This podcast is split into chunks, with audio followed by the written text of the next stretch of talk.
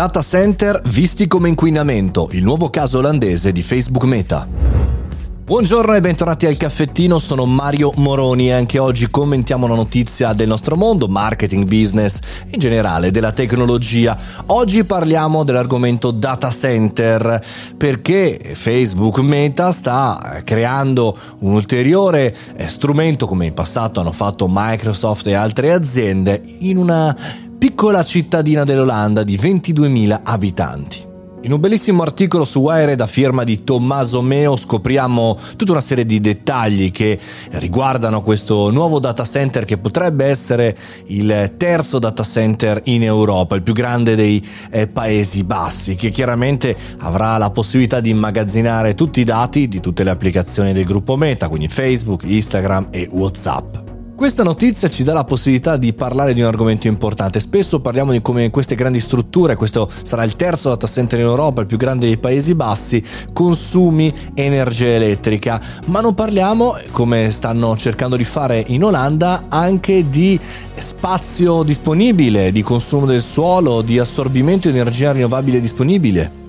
Tutti argomenti che saranno non soltanto nel 2022 ma anche nei prossimi anni l'argomento principe perché il digitale per quanto sia utile, strepitoso, ci vivo dentro e ci lavoro dentro, bisogna cominciare a fare un po' i conti con questi spazi dove verranno allocati chiaramente tutti i nostri dati, eh, in questo caso la piattaforma Meta, quindi Facebook, Instagram, Whatsapp, ma anche di tutti gli altri data center che nel mondo vengono costruiti eh, per Microsoft, per Amazon, per tutti questi grandi eh, player. C'è, c'è, qualcuno che comincia a muoversi anche eh, come nel 2019 stato, ha fatto Amsterdam per imporre una moratoria sui nuovi progetti fuori dal centro cittadino, però è un po' come dire spostiamo no? eh, le, le, le, energie, le, le energie nuove, le energie di costruzione, le centrali fuori dalla città, ma si sposta il problema, non lo si risolve.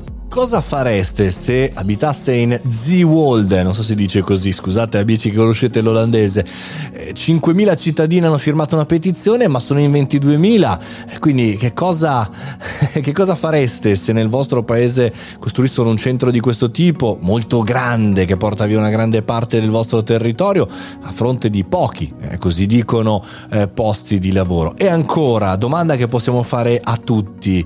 Cosa stiamo eh, pronti a concedere? in cambio, rispettando l'ambiente, rispettando la nostra prossima estinzione su questo pianeta, meno social, meno cellulari?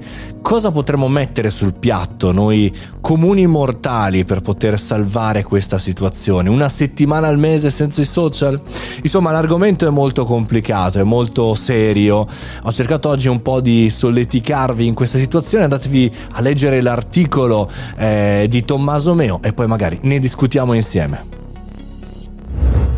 Questo e tutte le altre puntate del caffettino le potete trovare su Spotify, potete fare follow, seguirmi e da pochissimo anche votare questo caffettino. Date 5 stelle per farmi avere un feedback positivo di ascolto e suggeritelo magari a qualche amico. Il passaparola è sempre importante. Io sono Mario Moroni e questo è il caffettino ogni giorno dal lunedì al venerdì con il riepilogone anche del sabato, sempre alle 7.30.